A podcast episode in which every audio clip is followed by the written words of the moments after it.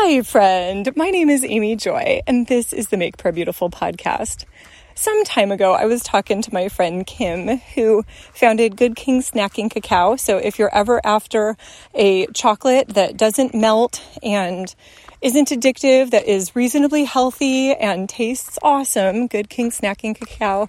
Highly recommend it. It's my favorite for that specific week in the month where I'm like, I must have chocolate, which really is just, if I took a magnesium supplement, I could probably solve that craving, but the reality is Good King Snacking Cacao makes me happy. In any case, this is not actually meant to be a promo for her, though I would be thrilled if more people bought her product. But the the point is she in order to establish this fair trade company traveled to different countries indonesia honduras various places around the world and what i love about her story is that she hears from god very clearly that doesn't mean that her journey has been easy in any way but i asked her at one point how do you handle all of the feelings like how do you manage? And this was early on in my own journey of trying to be a feeler or understanding even what I'm facing in the world around me.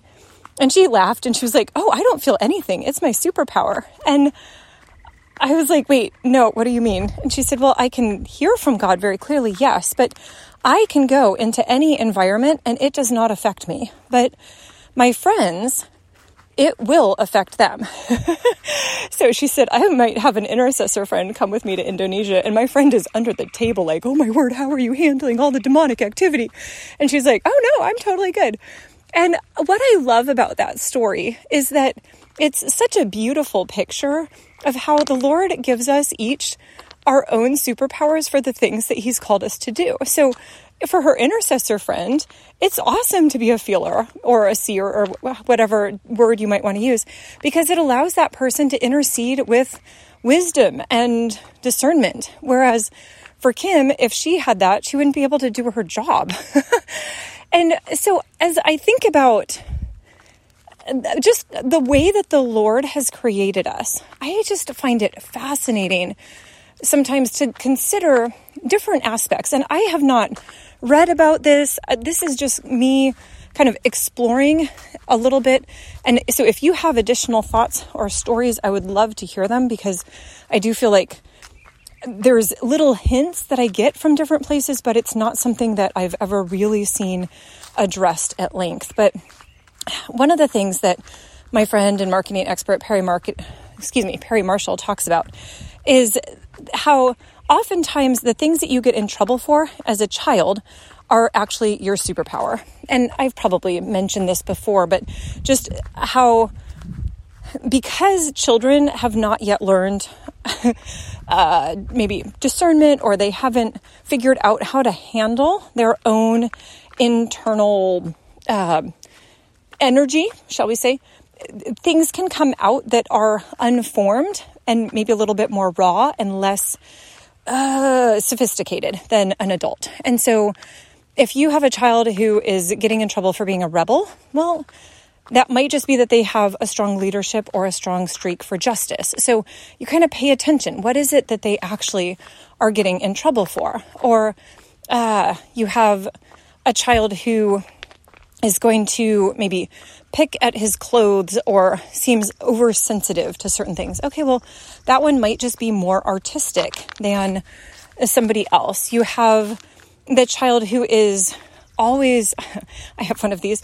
Um, if I am I think I'm doing a good job of hiding any level of grumpiness or sorrow. And he'll come with his teddy bear and be like, Do you need a hug, mom? he's not offering me the hug, but he's offering his bear to hug me. So it, that is like, okay, this is a person who is more sensitive to the emotional state. So, what would be some good careers potentially for that child? But all of these are superpowers. Not all of my children are attuned to my emotional makeup. And that's probably lucky for them on some level, but there's a level of gifting in one of my children that the others don't appear to have. Not a problem. It's just each of us has that special blend of beautiful gifts that the Lord has given. Well, if you have a gift, then sort of like Perry Marshall's argument about the children getting in trouble, most gifts come with a downside.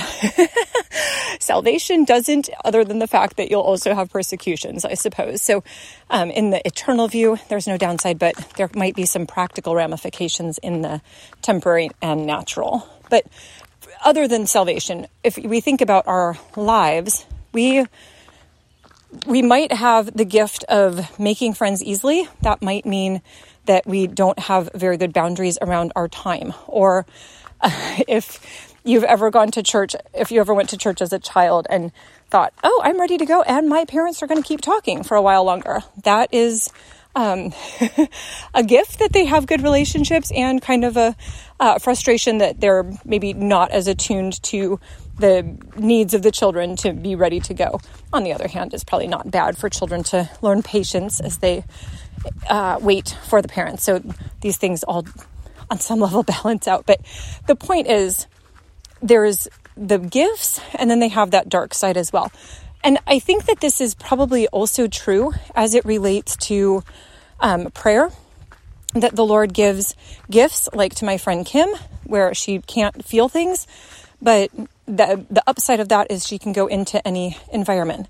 And I think if there's probably, I suspect anyway, some level of corollary around the different challenges that we might face as um, as people. That there is attacks that might come to us specifically because of what we carry. I, I think the enemy is both very shrewd and calculating in the sense that he knows where the chinks in our armor are, but there's also only a limited number of these really basic, um, big, big scale sins that we might fall into.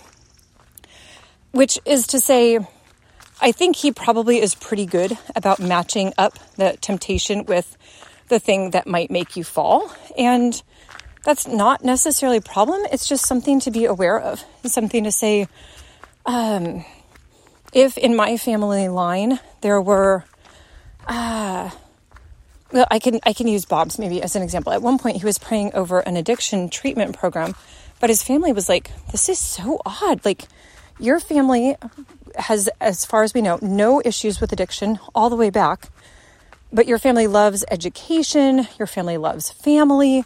So, like, where is this addiction part coming from?" But there were people in his circle who do have family members who deal with addiction, and they were praying very passionately about the need to have prayer coverage for better addiction treatment programs. So I don't know that this is particularly well formed. This is kind of just thoughts that I have, part of maybe even starting a conversation in your own mind. Like, what would be the chinks in my armor? I know uh, Pedro Adao at one point asked an interesting question that was something like, if you were to be taken out, what would it be that would take you out? And it was interesting because as I asked the Lord that question, it was like, oh, there's a couple really specific things that I can imagine as my particular pitfalls, my particular points of downfall. Well, that doesn't mean that I have to succumb to those, but it's an interesting question to say, well, if I could figure it out, probably the enemy could figure it out too. So, yeah, I if I have more stories along this line, I'd be happy to share them, but at the moment, that's about as far as I've thought on this topic. So, Lord, I thank you that there is always more to learn and explore with you. I thank you that, yeah, that you are precious, Lord, in how you guide and comfort and how you direct and lead.